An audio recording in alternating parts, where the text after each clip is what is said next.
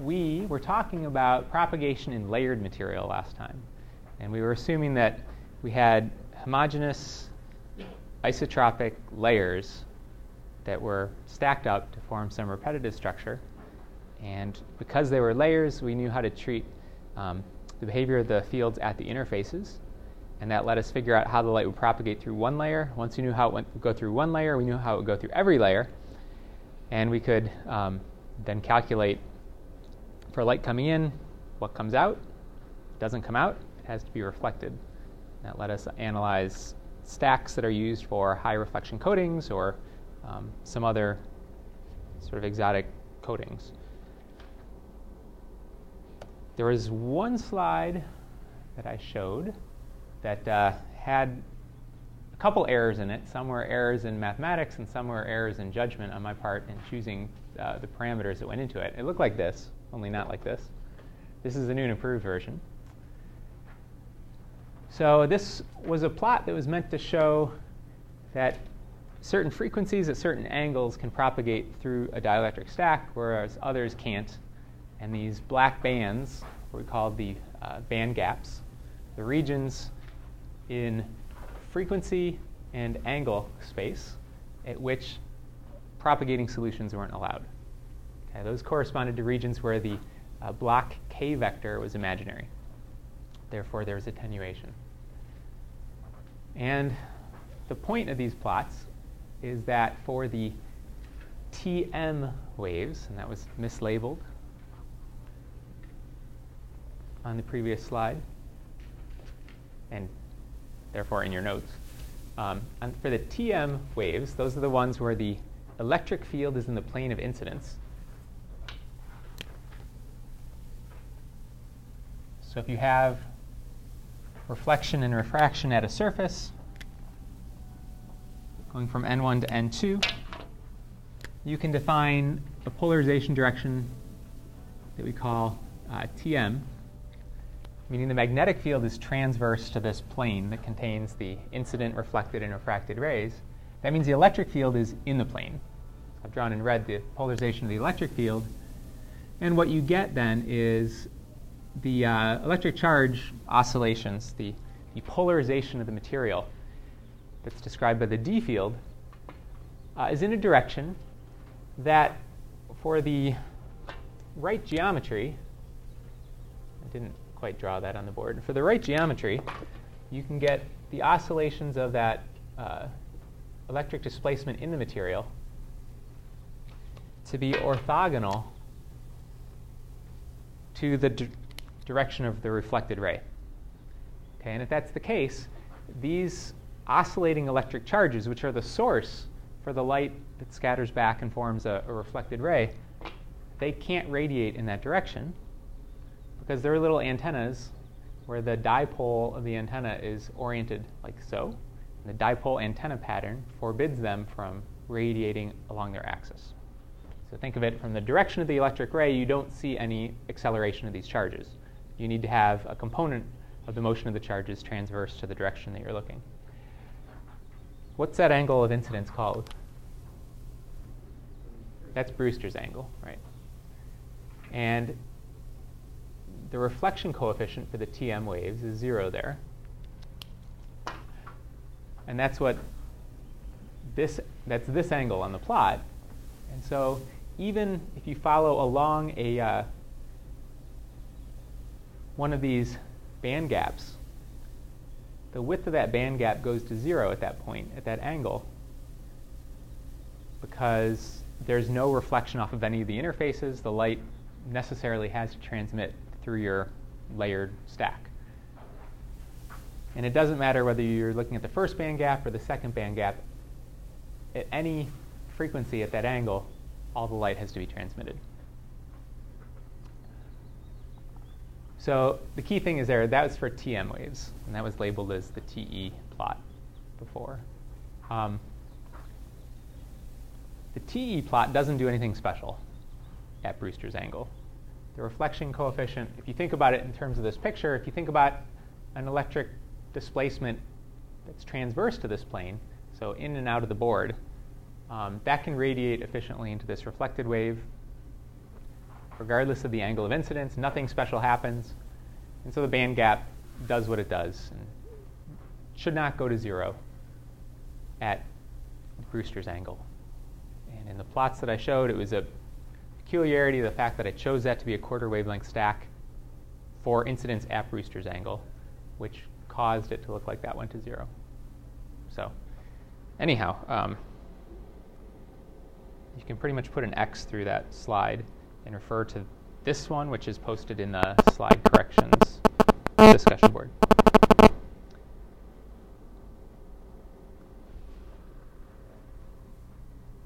That's not where I was going.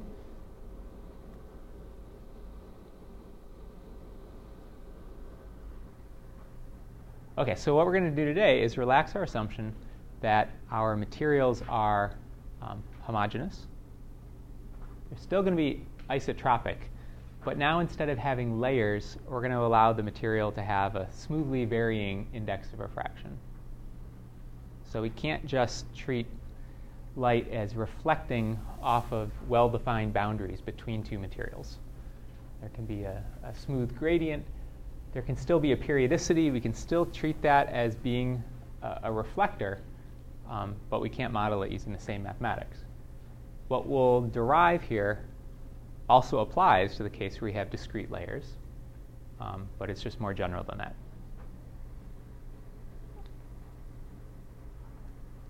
So we'll start with uh, the wave equation, and we'll plug in a couple things. We'll plug in an arbitrary wave, so an electric field that's composed of a number of different plane waves. So that is to say the wave isn't necessarily a, a plane wave. It may have some, some uh, spread to it. It may be a beam.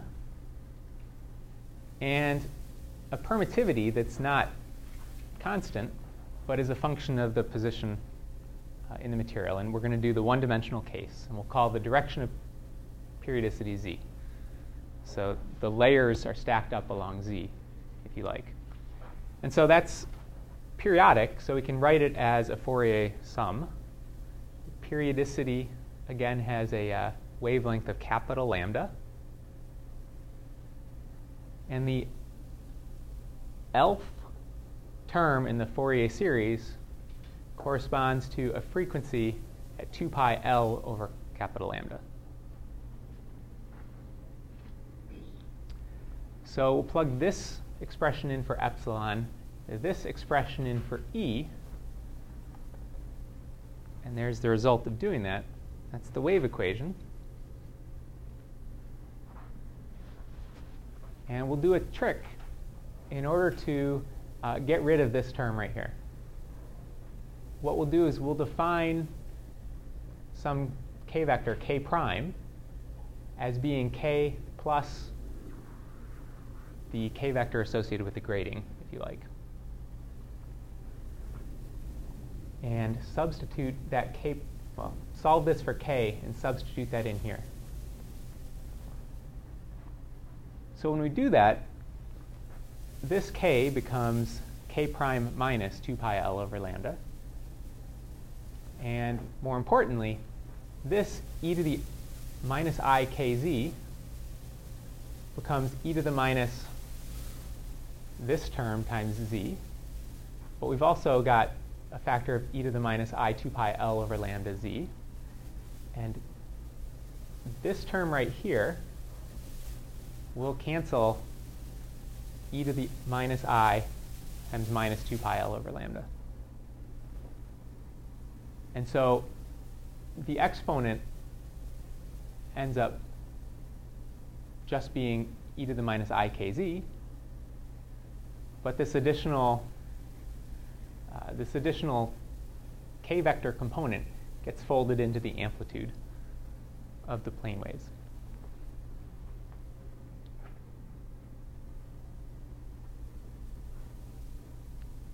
Okay, so here is the amplitude at a shifted frequency.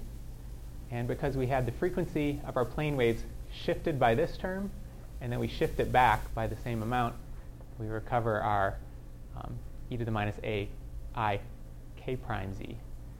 And since we integrate over k prime, and over here we integrate over k, um, we can now substitute this k prime back as k.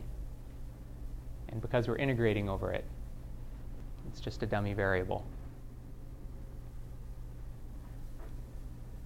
And so we can factor out the e to the minus a, why do I keep saying a? e to the minus I k z. And everything else goes into the parentheses. And so this is our wave equation for an arbitrary wave with a periodic material.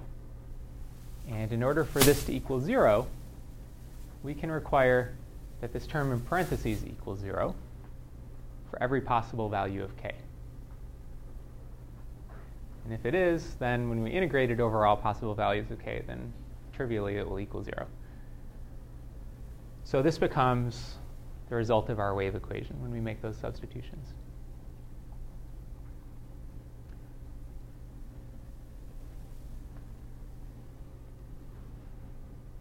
So let's look at this, uh, what this says. It says that the, if we have some amplitude for the electric field with a particular wave vector, k, then this term's not going to be zero. And so this term can't be zero either. There needs to be an amplitude for the electric field at a different wave vector that's shifted by some number of grading, uh, grading k vectors. So two pi over capital lambda I'll call the grading k vector, in order for this, this expression to be zero. So there's a coupling between the field amplitudes at k and the field amplitudes at k plus or minus any integer number of uh, grading k vectors away. So this represents an infinite set of equations because you have an infinite number of L's. But the only ones that are coupled are the ones where the k vectors are separated by discrete values. Okay, so if you think of all the possible values of the k vector, and I've just sort of written a cartoon of what that would look like, k vectors going anywhere from zero up to infinity, um, you have this infinite set of equations that couple them all, but it's only one spaced every two pi over capital lambda that are coupled. So zero and one, one and two. Um,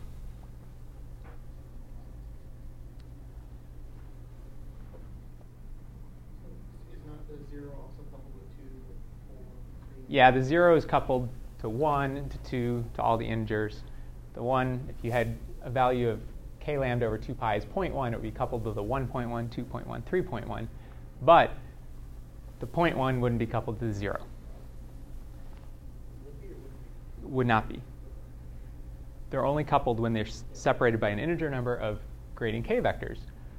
And so instead of considering this an infinite number of k vectors going from minus infinity to plus infinity, we can consider it an infinite number of coupled equations where the k vector goes from zero to one. And those aren't the plane wave k vectors, but those are the Bloch k, k vectors. So reminder that the Bloch wave is a superposition of all the plane waves that together propagate as a mode. Those are plane waves that have k vectors of zero, one, two, all the coupled terms go together, and we'll call that uh, that mode of propagation a Bloch wave, and we'll define it by a particular Bloch wave vector, and we'll usually choose the the smallest value of k.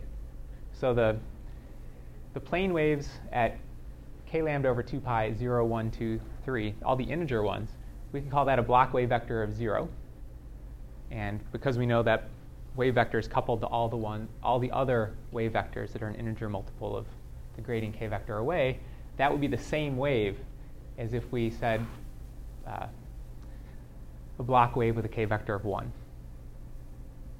They're the same wave because they can contain the same uh, coupling terms. So we only need to define this set of coupled equations over the range uh, between zero and two pi. Uh, sorry, between zero and two pi over capital lambda.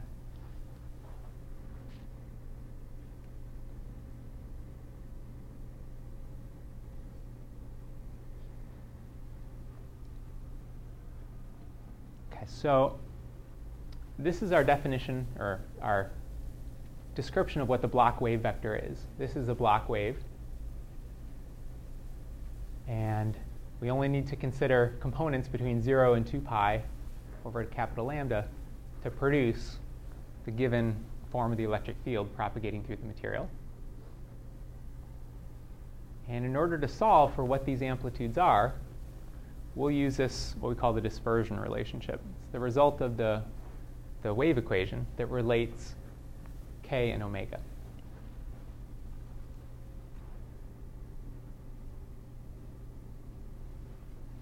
Okay, so here is that dispersion relationship. And we can expand this sum, at least into the first few terms, in order to gain an understanding of what it looks like and how we can make some sense out of it.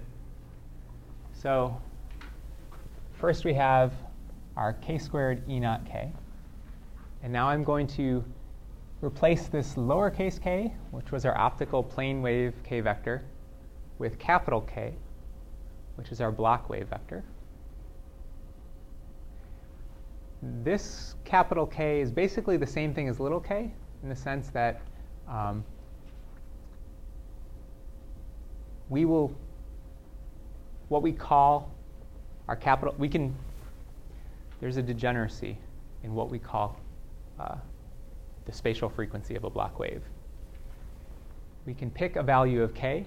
Since there's an infinite number of coupled plane waves that make up a Bloch wave, we can d- describe the Bloch wave by any of those frequency components. We can choose the frequency component that's closest to the optical k vector, and then say this big K essentially is the same magnitude as little k, except that when written in this form, represents an entire, or this represents a plane wave at a particular frequency. Knowing how all the plane waves at that frequency, uh, what their amplitudes have to be, allow us to figure out what the Bloch wave form at that frequency is, which I suspect will be more straightforward once we've done an example.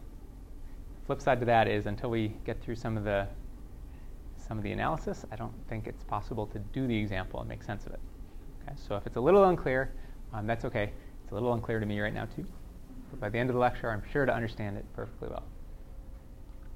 Okay, so anyhow, we're subs- basically just substituting little k for big K in this equation. And here's the first term. Then we have the L equals zero term here, which I've written here. And in order to make the zero, the D C Fourier component of epsilon not look like epsilon naught, I've used this uh, strike through zero notation. So this represents the zeroth component of the Fourier expansion of epsilon. It's not epsilon naught.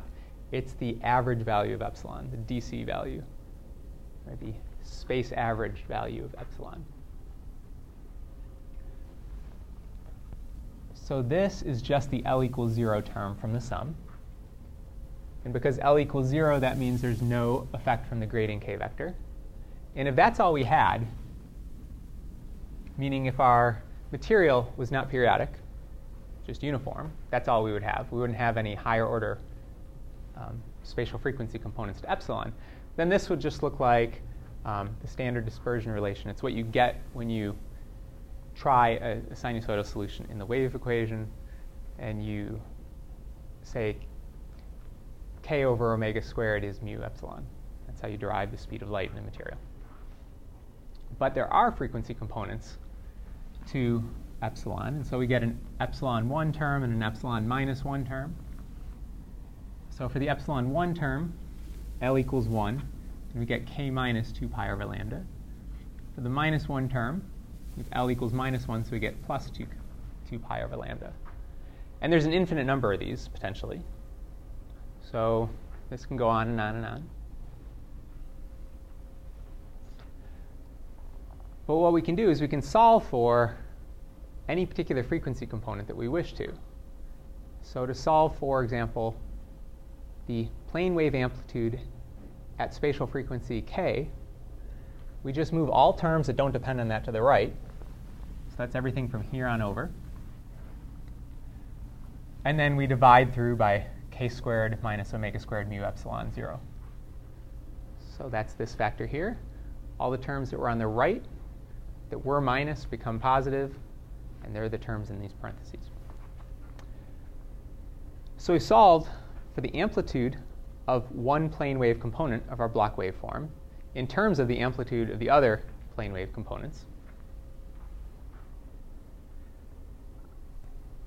And we can do that for the lowest order component, or the minus first or plus first order components, or any component that we wish. Okay, we would just pick, pick the frequency component we're interested in. We would isolate it by keeping it on the left, putting everything else on the right, and we would solve for it. Why we do this is because we can see that the amplitude of this term will become significant when the denominator becomes small. And so we can say that the amplitude of the plane wave component at spatial frequency k is going to be large when k squared equals omega squared mu epsilon zero. So remember, epsilon zero is just the average value for the permittivity in the material. And if we have a wave vector, that would be a propagating solution in an isotropic material of that average value, then k squared equals omega squared mu epsilon naught, epsilon zero. So this term goes to zero at the frequency component, which would propagate a spatial frequency component that would correspond to a temporal frequency component, omega, in a material of permittivity epsilon zero.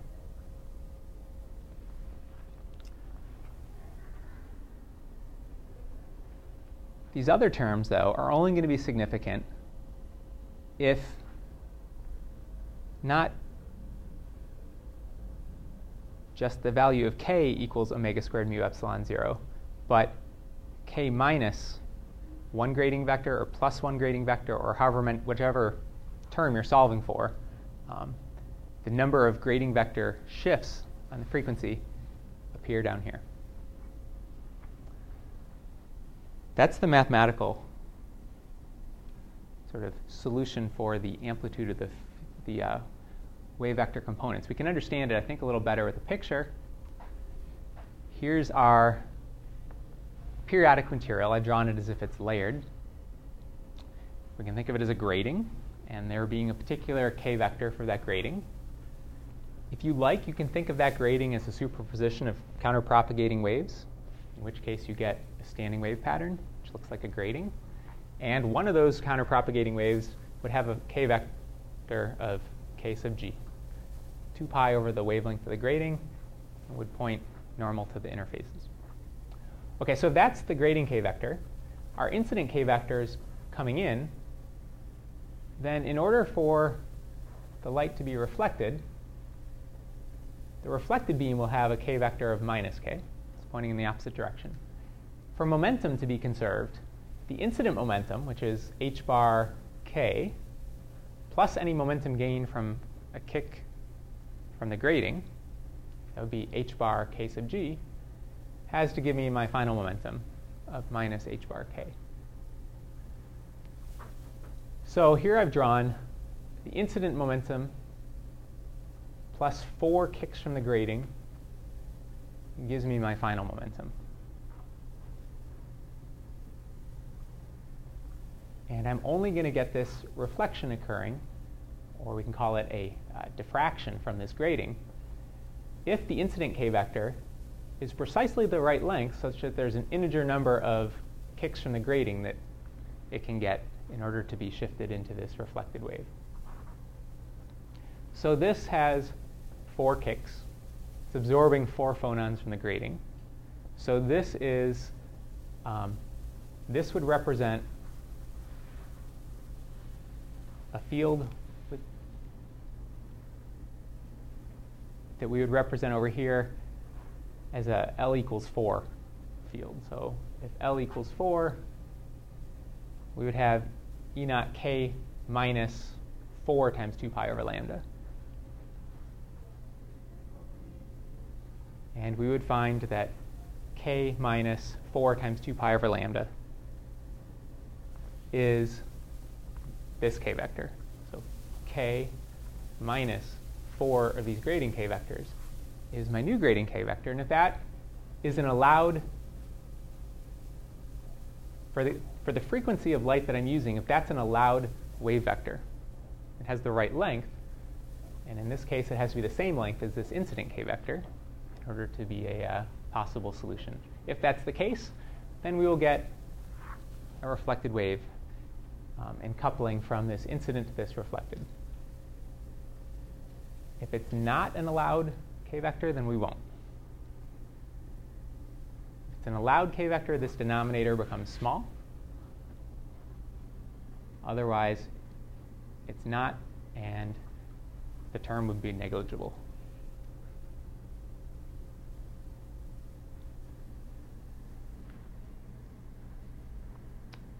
Okay, so here are those expressions again. If we have a term that couples resonantly to the uh, through the grating, so one of these terms in the denominator is small, so I'll call it the L term, and K minus L grading K vectors. Um, I'm sorry. In the case where that where you don't have that resonant coupling, then you don't have a coupling to a backwards diffracted wave, and the light will just propagate through the material. So if it can't efficiently diffract into a reflected wave, it won't. It'll have to propagate through. And that means only the zeroth order term is going to be significant. And if only the zeroth order term is significant, that means we have this relationship. The denominator being small means this relationship. And that's saying the phase velocity, um, omega over k, is just that due to the average index of refraction in the material. The average index of refraction is square root of epsilon zero over epsilon naught.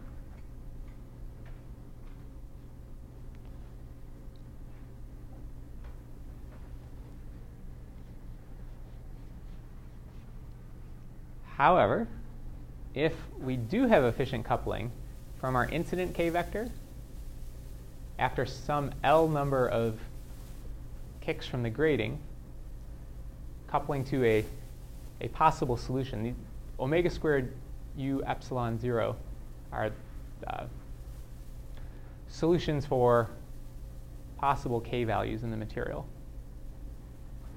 So if that's the case, then we're going to have um, a term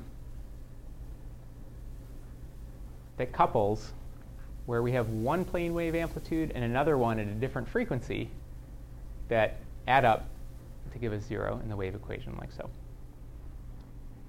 And we'll only need to consider those terms, those terms in L.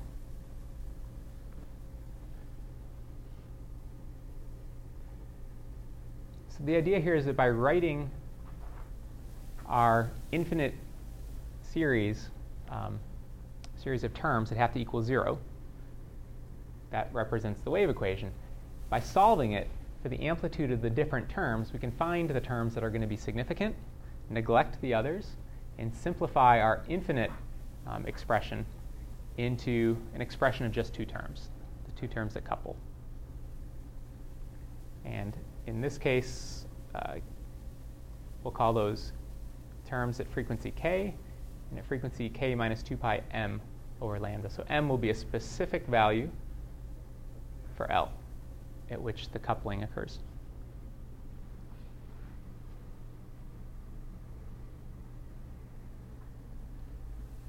And so if there's only one term in this sum that's significant, then we don't need to keep this infinite sum. We'll just pull out the term that's significant and write this, uh,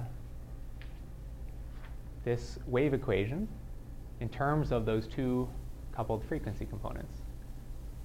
We have the amplitude of our, um,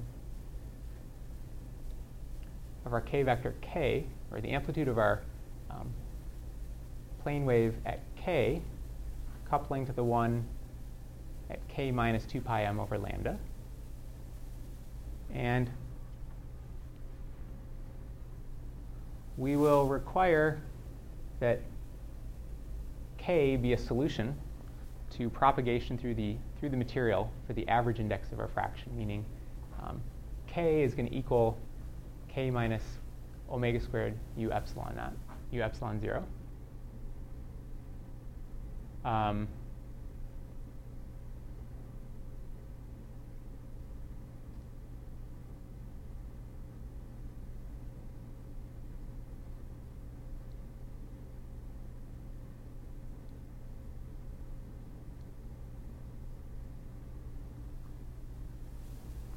That comes from this term and the L equals zero term here coming over.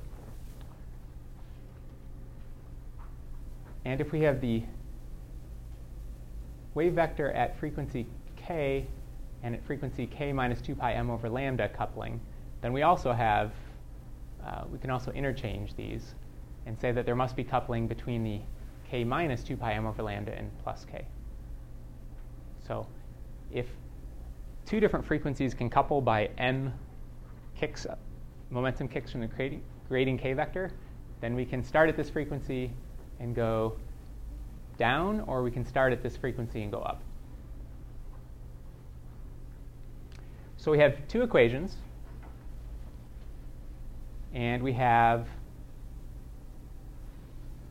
this field amplitude and this field amplitude that we don't know. Those two equations are functions of those two field amplitudes. So we could write that as a matrix expression. Right, some factor times E naught k here, and some factor times E naught k there, some factor times E naught k minus two pi m over lambda, and some factor times E naught k minus two pi m over lambda there. And a solution to these two, wave, two expressions will require that the determinant of that matrix equals zero.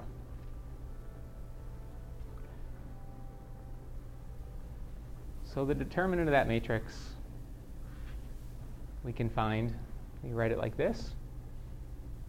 And we'll make use of the fact that epsilon m times epsilon minus m uh, is epsilon squared. Then we have this, which we call our dispersion relationship. So we've taken our initial dispersion relationship, which had an infinite number of terms. We said, let's assume that there's uh, two of those terms that dominate. Then this is the dispersion relationship in terms of those two dominant terms.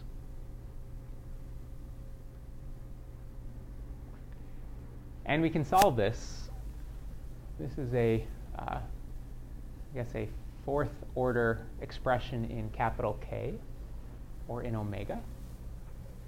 And so we can solve it for k or for omega, and there will be four roots. Right, if I solve it for k, this is the solution.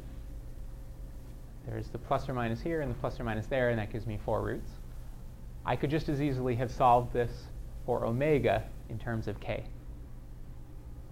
So the dispersion relationship is a relationship between omega and k. And here I've explicitly written that as k equals some function of omega, which you can plot. Pick a value for omega, calculate the value of k, and that plot is shown here. Let's see, this is, uh, can't read the axis, I believe that's omega over, probably over omega naught, where omega naught is uh, two pi over the wavelength, and that wavelength will turn out to be half of that wavelength. This is k measured in units of capital lambda. And what we find is that for any value of omega, there are two possible values of k. There's actually four. Um, there's two that are shown in this graph. This graph will repeat again over here. And as you go in frequency towards some nominal frequency we'll call omega naught, as you get closer to it, the two possible k vectors get closer together. And at some point, they're equal. And above that point, there's no real, that real solution for k. So this dotted line represents the imaginary part of k. I shouldn't say there's no real solution. There's the solution for k becomes complex. The real value is the straight line. The imaginary value is given by this dotted line. So this range of frequencies have a complex k vector. This is our band gap. Now we're just plotting it as a function of frequency at a nominal incident angle.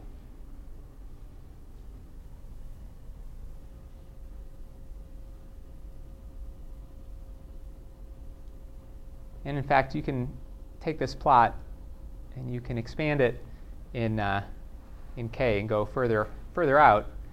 And what you see is that this This omega k relationship is, is periodic, and there's multiple bands. There's multiple solutions at different frequencies. And there are forbidden bands at which there are no solutions. There are no real solutions.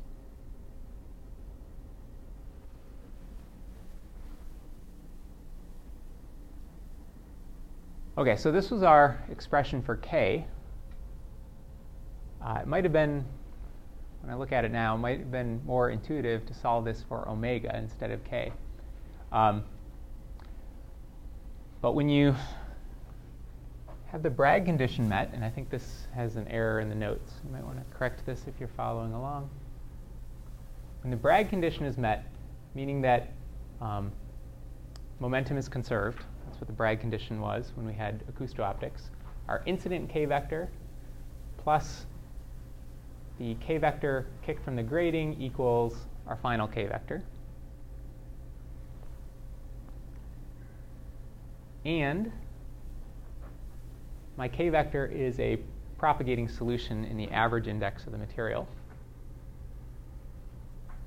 If I make those two assumptions, I can, for example, replace this omega squared mu epsilon naught with k squared.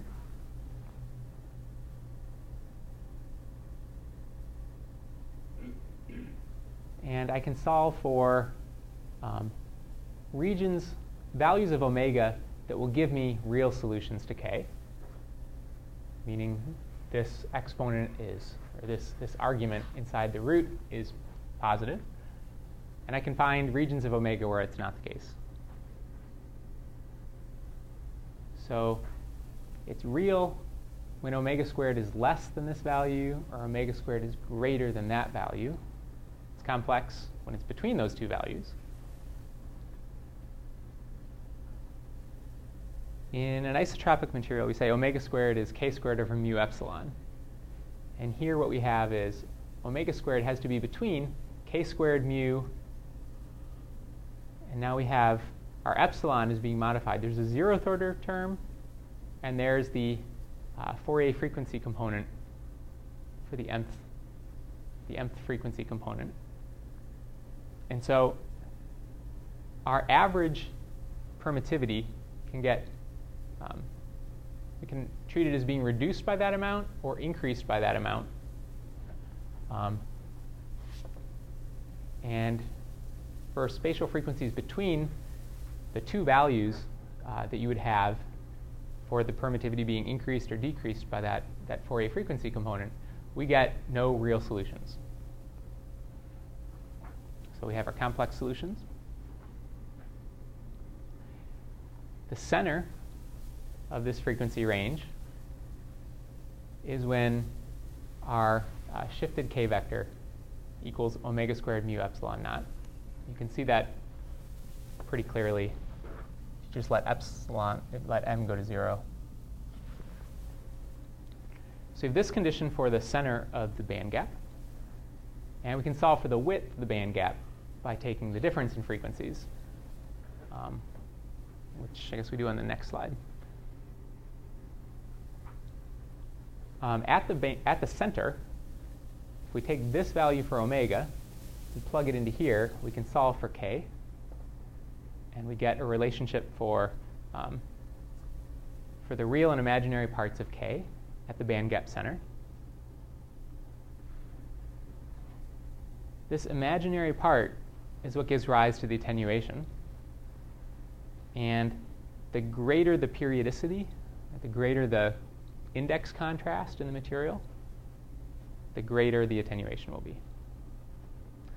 So we would expect that if, if the mth order term, uh, if the mth order Fourier amplitude goes to zero, as our grading becomes weaker and weaker and weaker, um, the attenuation becomes less and less and less. And we can solve for the width of that gap. That also is a function of the, the uh, contrast of the modulation. So the amplitude of the mth order Fourier frequency component compared to the zeroth order. And so we can write the, because the band gap depends on the same parameters that go into the uh, attenuation coefficient, we can write the attenuation coefficient in terms of the band gap. The bigger our band gap, the more attenuation we have at its center.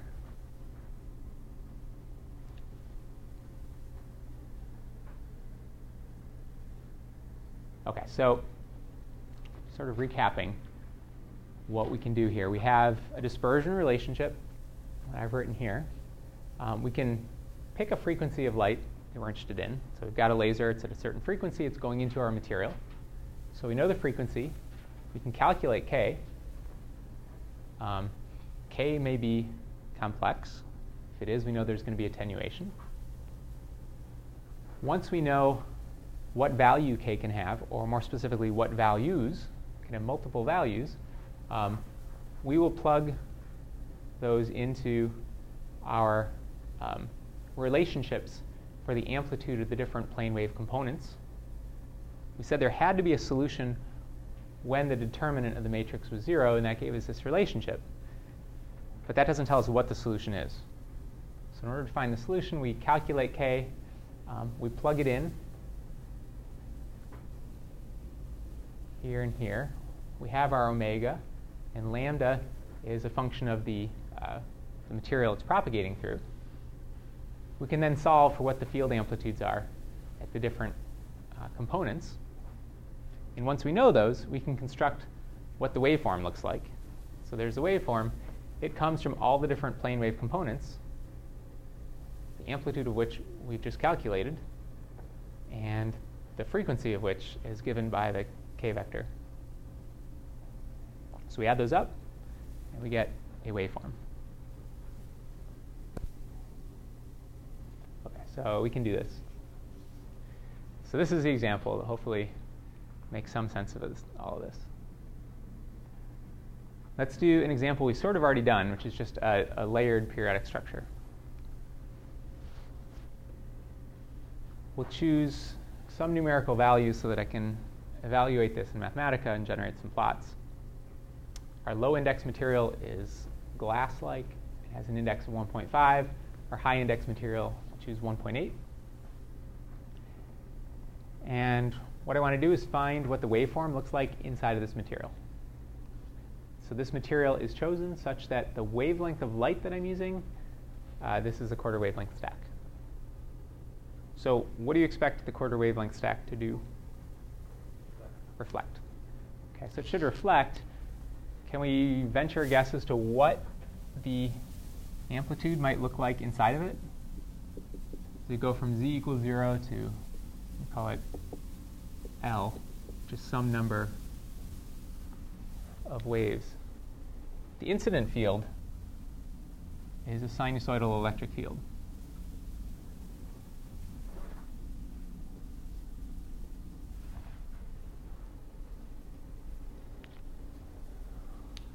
Does it all reflect off of the first surface? Last time we saw that we could calculate um, the eigenvalue for the translation matrix, which told us how much its amplitude and phase change going through one period. And then it changes by the same amount going through the next period, the same amount through the next period. If something changes by the same percentage, each period, what form of a, what functional form does it have? It's, a, it's an exponential decay. Okay, so maybe something like that.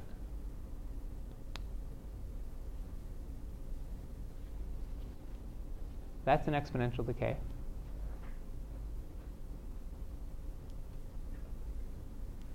This isn't the answer. What's wrong with that uh, hypothesis? I lost my oscillations. And I can ask, should there be oscillations? Uh, let me go back. We're assuming we're at the center of the band gap. Here's my wave vector. Here's my attenuation coefficient. But it's not purely imaginary. There's still a real part. What does the real part of a k-vector do? It gives oscillations. Okay, so rather, what I've drawn is like the envelope of the decaying oscillations. Okay, so I would expect maybe something like this. It's still periodic. It has a real component to the k-vector, but it has some um, exponential attenuation as well. And so that's the, the field for the forward-going wave. What about the backwards propagating wave? I know that what comes out of this should look like this. So this is the reflected field. What will that look like inside of the material?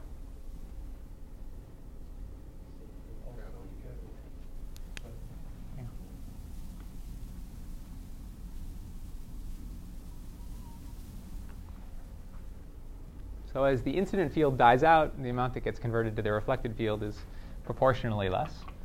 And so these, these will be, or should be proportional to each other. That's what we expect. Let's see what the math gives us at it.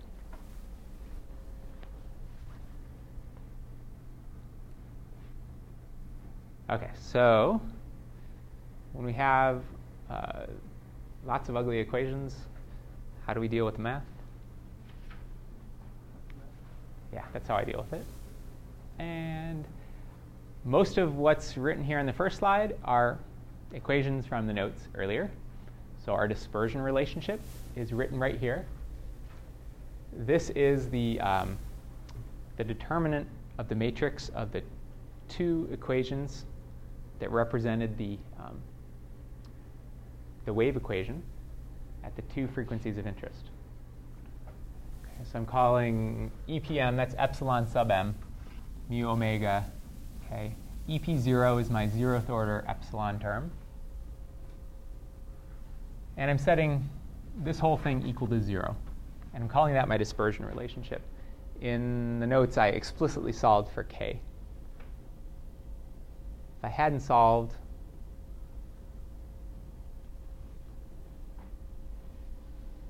well, if I take this function right here and I solve it for k, I was calling that my dispersion relationship. If I don't bother to solve it for k, it's still a dispersion relationship, just not explicitly written for k or omega. So I left it in that general form. And I had Mathematica solve it for k. And it's a fourth order polynomial, so it has four roots. And Mathematica finds all four. I also had it solve it for omega, and it finds four roots in terms of omega. Uh, here. here, here, and here. So that if I want to plot something versus omega, I can. If I want to plot it versus k, I can. I've got it solved both ways. And I give those names. There are four solutions in k. I call them k one, k two, k three, k four. Four solutions in omega that I call w one, two, three, and four. And now I tell it about my system. I've got a low index material of index one point five, a high index of one point eight. My equations have epsilon in them, not indices. How does epsilon relate to the index of refraction? It's index squared, or at least the epsilon divided by epsilon naught is the index squared. Um, so I've written that in terms of the index squared. I've chosen a particular wavelength. It wasn't specified in the problem, and it's really not a necessary parameter for the problem, but in order to do things numerically, I wanted a number. So I chose uh, ten sixty-four nanometers, ten sixty-four nanometers. What wavelength is that? Why is that of significance?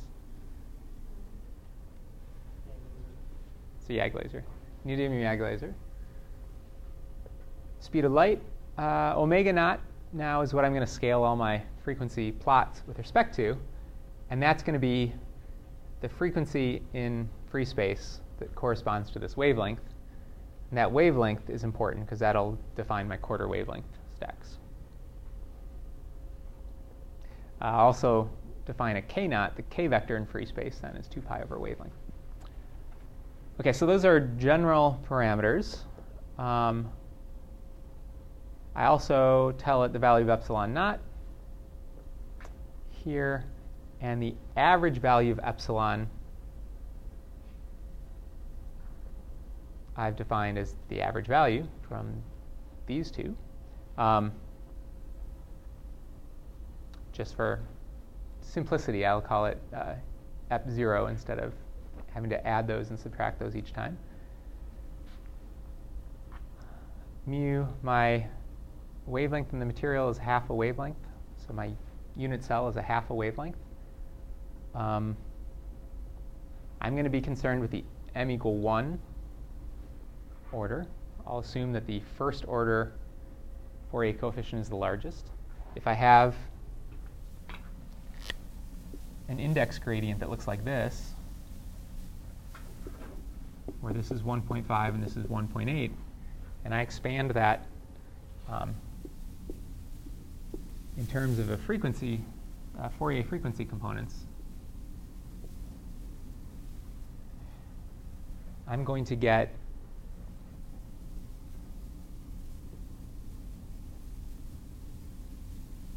the frequency distribution that follows a sinc function. And the first term will be my largest.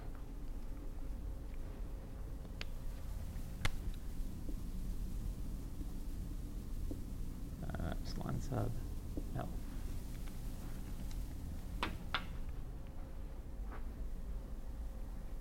And I have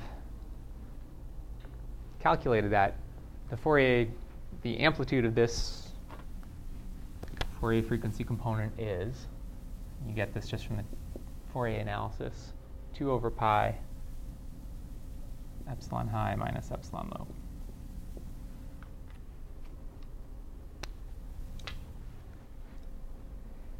And I'm defining my k vector to be k naught times x, meaning the x-axis in all of my plots is going to be my k vector. And when x equals one, that's my nominal k vector. That's the k vector associated with the wavelength in free space. OK, so those are the variables that I'm going to use to plug into these solutions. When you do that and you plot the result, you don't really see anything interesting. All the interesting details get lost in the numerical preci- precision of Mathematica. Basically, the band gap is very small. So in order to see it, I created a set of fake variables where I increased, what did I increase the size of? Epsilon m. Only I don't see that. Yeah, I see it there. I just don't. Oh, oh yeah, OK, there's a ten to the twelve there. I was looking over here. I've increased the magnitude of this, the first Fourier frequency component, by ten to the twelve, just to make it easily visible. And then I plotted that dispersion relationship. I've plotted omega as a function of k. So I take one of those solutions for omega, called it W two. And W four, and I plot them as a function of k, which is on my x-axis. Um, and what I find is that there's two solutions,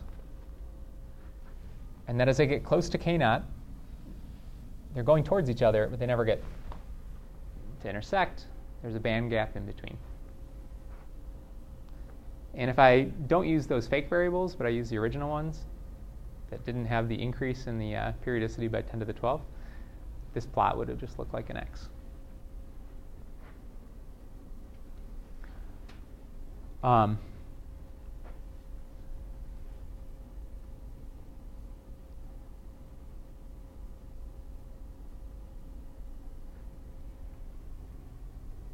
so without the periodicity, this plot would be an X. Um, the slope of this line, slope of omega versus k, is the group velocity. So some interesting properties here. The group velocity is basically constant up until you get near the band gap, and then it slows down.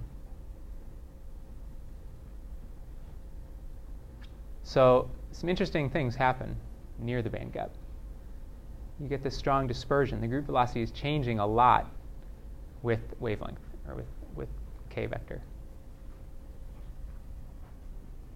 Any thoughts on why that, how you could, a physical picture that would explain that?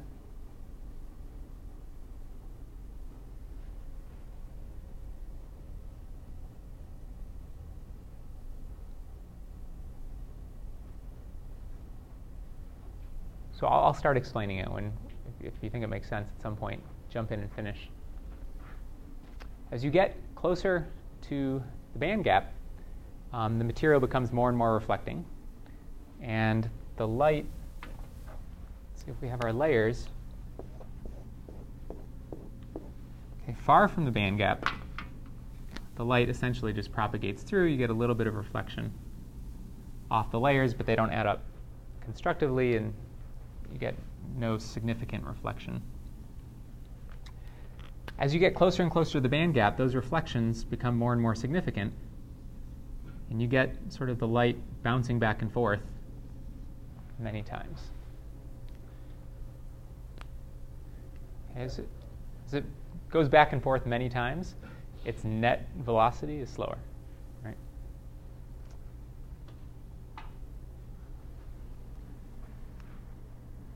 And at the band gap, or like once you reach the edge of the band gap, you can't propagate into the material, so you can no longer have a positive positive group velocity.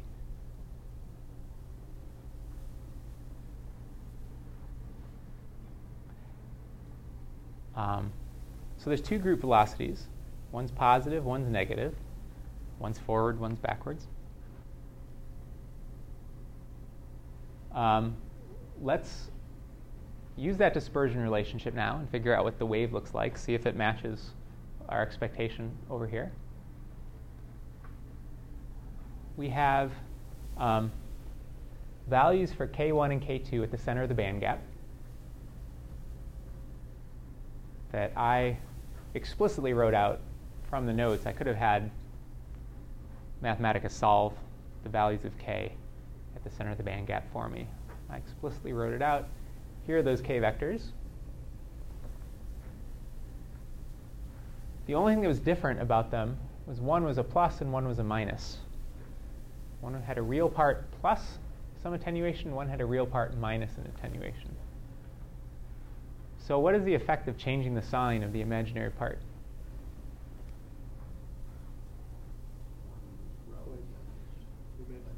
Yeah, one will grow and the other one will decay. And so um, let's, let's see that in the plots. Um, our two equations that related the amplitude of the k vectors, E zero and E m. So the amplitude of the zero, uh, zeroth order term and the nth frequency shifted term. Those two expressions I've written here. Remember, as the determinant of that, that gave me the dispersion relationship. The dispersion relationship tells me how omega and k are related. So I've chosen a value for omega at the center. I've calculated the value of k, plug that in, and now I can solve for E zero in terms of E m, or vice versa, E m in terms of E zero. So I have Mathematica do that. I have it solve um, equation one and equation two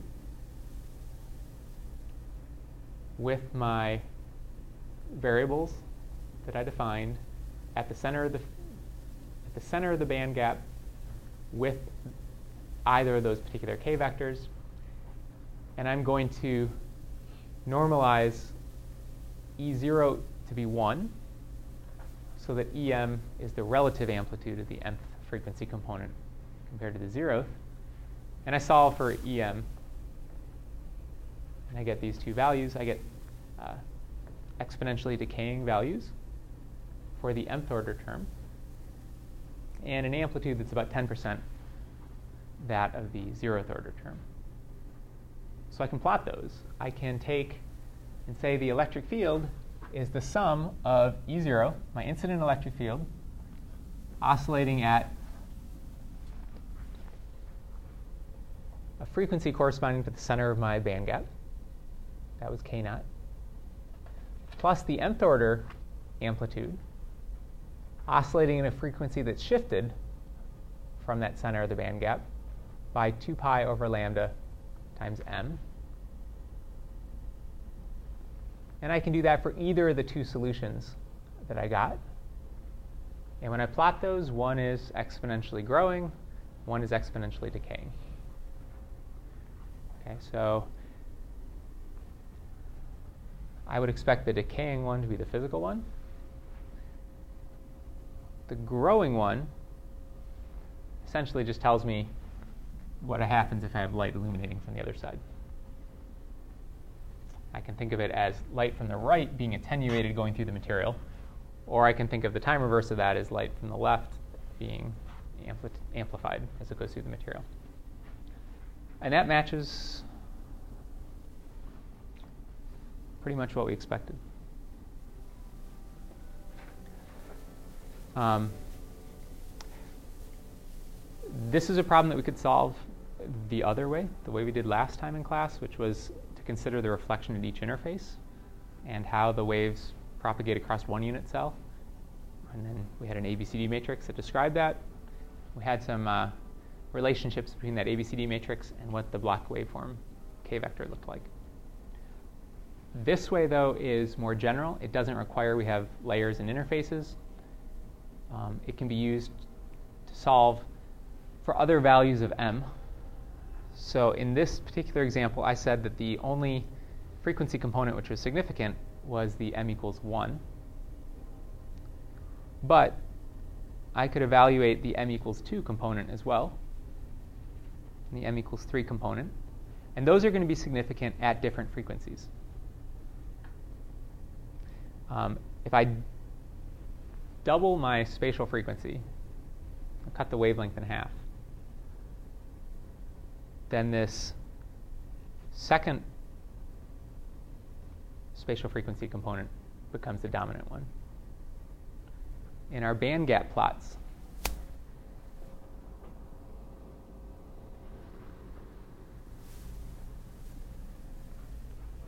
there were multiple band gaps. And so we've sort of been looking at the first, first band gap that corresponds to the m equals one term. Um, but what we find is that, I guess, m equals three, m equals five, those are significant terms as well. And yeah, for a, uh, for a periodic step function like this, it's the odd order terms, which are non-zero. And so at, twice the fre- or at three times the frequency, I have coupling from a three times higher gradient k vector, giving rise to this band gap. And at five times the frequency, I have that, that next band gap.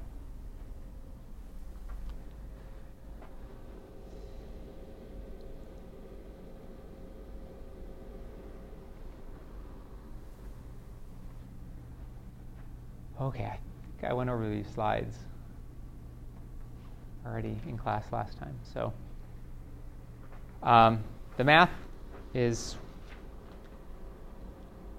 relatively straightforward, I think, for this, but it's easy to get lost along the way of why we're going through all these steps. Um, hopefully the example made some sense. Um, if not, you have two different ways that you can go about solving for the beam splitter problem that you have in the homework. Uh, either one will work. This one's a little more general. um, and turns out to be useful when we talk about two and three dimensional periodic structures as well. So that's what we're going to do next time. We're going to talk about two and three dimensional periodic structures. We call those photonic crystals, and you get a lot of really bizarre and interesting behaviors in those materials. Um, so kind of neat stuff. A lot of a lot of devices that have been de- developed just in the past ten years um, using these engineered materials. Um, so I've been learning a little bit about them myself and putting together a set of new lecture notes uh, that wasn't online yet. I put it up today, but it's like part two of chapter seven. So you, you want to look for that.